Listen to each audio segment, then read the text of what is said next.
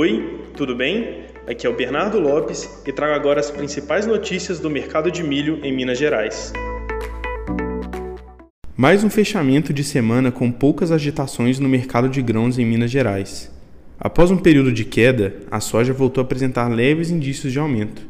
Há expectativa por essa recuperação nos preços para voltar às negociações de spot de soja. Quanto ao milho, o preço segue caindo em Minas e a expectativa é pela permanência dessa redução.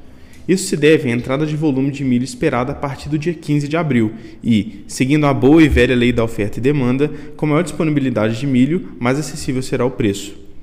Os compradores contam com esse cenário para retornarem de forma mais maciça para o mercado. A sondagem em cima dos produtores já está acontecendo, mas poucas negociações têm avançado, somente em lotes pontuais. Os principais bids de milho desta sexta-feira foram R$ 83,00 próximo a Nazareno. No Triângulo Mineiro, o preço segue rodando entre R$ 79 e 80 reais FOB. Na região central, próximo a Pará de Minas, o preço ultrapassa os 85 reais CIF. Essas foram as principais notícias do mercado de grãos em Minas Gerais. Fique ligado conosco na próxima semana para acompanhar as próximas atualizações.